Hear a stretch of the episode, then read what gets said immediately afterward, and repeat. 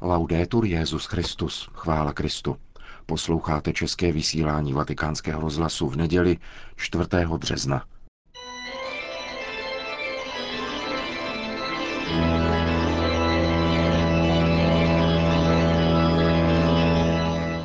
Církev a svět náš nedělní komentář.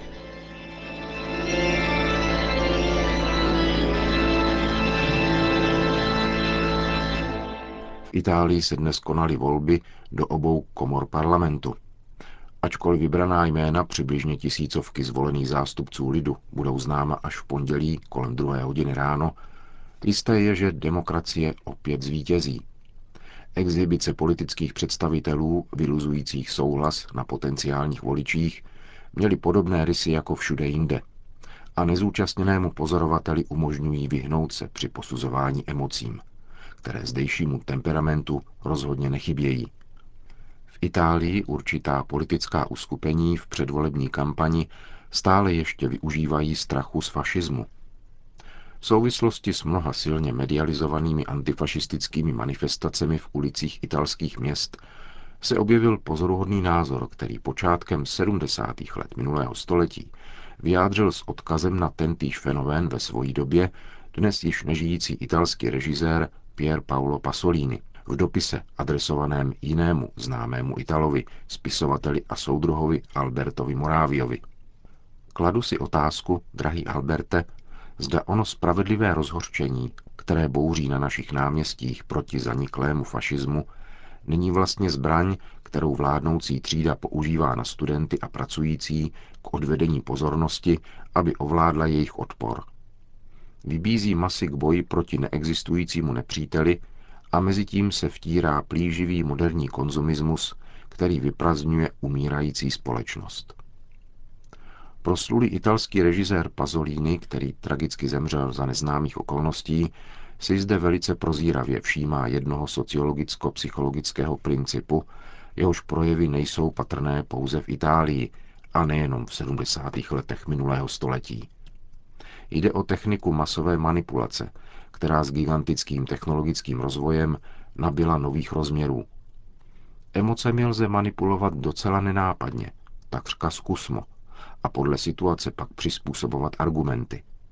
Využívá se přitom přirozených vazeb a vztahů, které existují mezi lidmi. A zvláště v předvolebních kampaních je zřejmé, jak se s nimi pracuje. Stále se přitom využívá Hegelovy dialektiky, v níž je tvrzení zároveň popřením.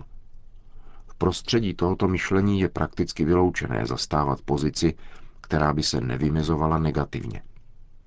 Stejně tak se úporné popírání něčeho může stát obraným postojem. Takový je princip boje o moc v tomto světě, tedy v politice.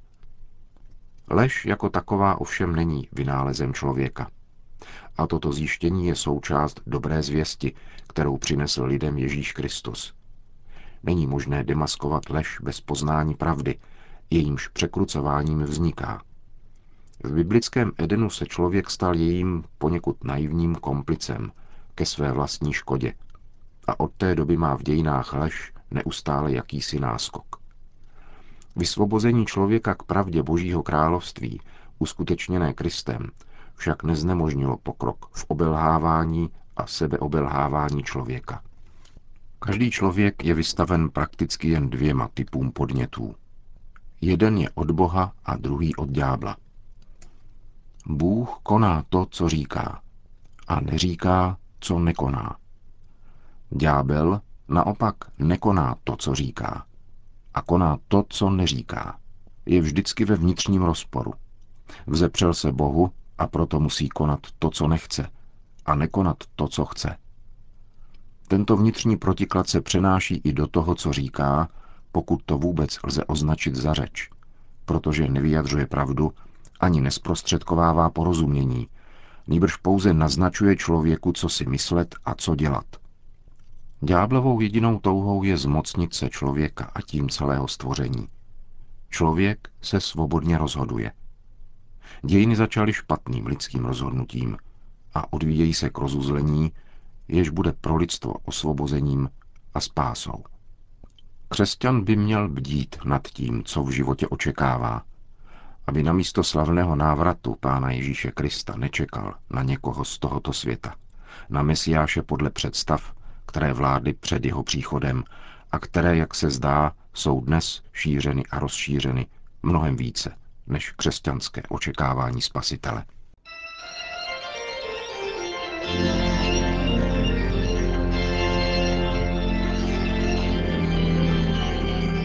To byl nedělní komentář Církev a svět.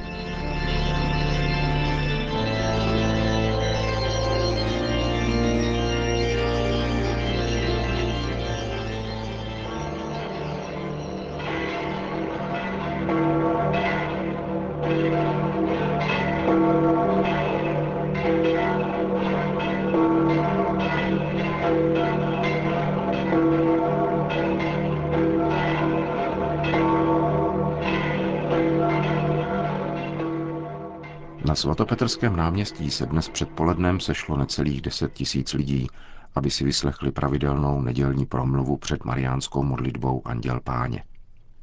Papež František komentoval evangelium ze třetí neděle postní o Ježíšově prorockém gestu v jeruzalémském chrámu, odkud vyhnal prodavače a penězoměnce. Cari fratelli e sorelle, buongiorno. Drazí bratři a sestry, dobrý den. Il Vangelo di oggi presenta, nella versione di Giovanni, l'episodio in cui Gesù scaccia i venditori dal Tempio di Gerusalemme. Dnešní evangelium nám v Janově podání předkládá událost vyhnání prodavačů z jeruzalémského chrámu. Učinil toto gesto za pomoci důtek z provazů, zpřevracel stoly a řekl, nedělejte z domu mého otce tržnici. Tento rozhodný čin, vykonaný těsně před Velikonocemi, vyvolal v zástupu velký dojem a nevraživost u náboženských představitelů a těch, kteří to vnímali jako ohrožení svých ekonomických zájmů. Jak si to máme vykládat? Zajisté to nebyl násilný čin. A je pravdou, že nevyvolal zásah ochránců veřejného pořádku, policie. Nikoli. Byl však zamýšlen jako typicky prorocký skutek, kterými byly v božím jménu často pranířovány zlořády a nešvary. Nabízela se otázka po pravomoci. A židé se Ježíše v skutku zeptali, jakým znamením nám dokážeš, že tohle smíš dělat? Tedy, co tě k tomu opravňuje? Jako by žádali důkaz, že jednal opravdu jménem božím. Per interpretare il gesto di Gesù di purificare la casa di Dio, i suoi discepoli si servirono di un testo biblico tratto dal Salmo 69. K výkladu tohoto gesta, kterým Ježíš vyčistil chrám, použili jeho učedníci biblický text 69. žalmu. Horlivost pro tvůj dům mne stravuje. Tento žalm je úpělnivou prozbou o pomoc v situaci krajního nebezpečí, vyvolaného nenávistí nepřátel. Tuto situaci prožije Ježíš během paší, Horlivost pro otce a jeho dům jej přivede na kříž. Jeho horlivost lásky vede k sebeobětování. Není to falešná horlivost toho, kdo si nárokuje, že slouží Bohu násilím. Znamení, kterým Ježíš prokáže svoji pravomoc, bude právě jeho smrt a zmrtvých vstání. Zbořte tento chrám a ve třech dnech jej zase postavím, říká. A evangelista podotýká, On to však řekl o chrámu svého těla. Ježíšovou paschou začíná nová bohoslužba v novém chrámu. Bohoslužba lásky. A tímto novým chrámem je on sám.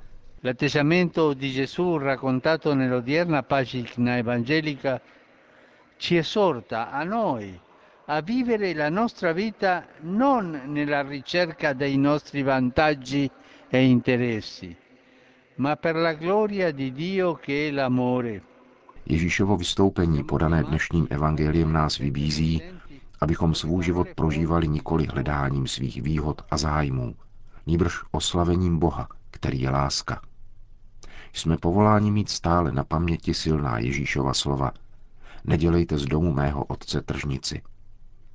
Je velice nepěkné, když církev sklouzne do tohoto postavení a dělá tržnici z božího domu. Tato slova nám pomáhají čelit nebezpečí, dělat tržnici také ze své duše, která je božím příbytkem, a žít neustálým vyhledáváním svého užitku a nikoli štědrou a solidární láskou. Toto Ježíšovo učení je stále aktuální, nejenom pro církevní společenství, ale také pro jednotlivce, pro občanská společenství a celou společnost. Běžně se totiž vyskytuje pokušení využít dobré, po případě povinné jednání k rozvíjení soukromých, ne přímo nedovolených zájmů. Je to vážné nebezpečí, zejména v účelovém používání samotného Boha a bohoslužby, anebo služby člověku, jeho obrazu. Proto Ježíš použil tyto silné způsoby, aby nás vyburcoval před touto smrtelnou hrozbou. La Vergine Maria ci sostenga nell'impegno di fare della Quaresima un'occasione buona per riconoscere Dio come unico Signore della nostra vita. Kéž nás podporuje Pana Maria ve snaze činit z postní doby dobrou příležitost k uznání Boha za jediného pána svého života a odejme z našeho srdce a našich skutků každou formu modloslužby. Ogni forma di idolatria. Hned po hlavní promluvě následovala společná mariánská modlitba Anděl Páně, po níž Petrův nástupce všem požehnal. Sit nomen Domini benedictum. ex hoc nunc usque in seculum, Aiutorium nostrum in nomine Domini. qui fecit caelum et terram, Benedicat vos, omnipotens Deus, Pater, et Filius, et Spiritus Sanctus. Amen.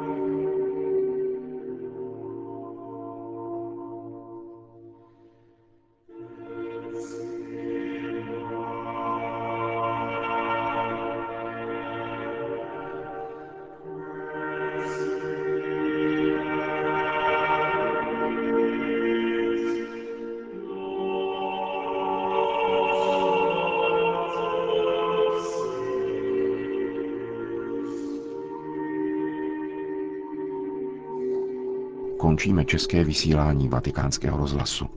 Chvála Kristu. Laudetur Jezus Christus.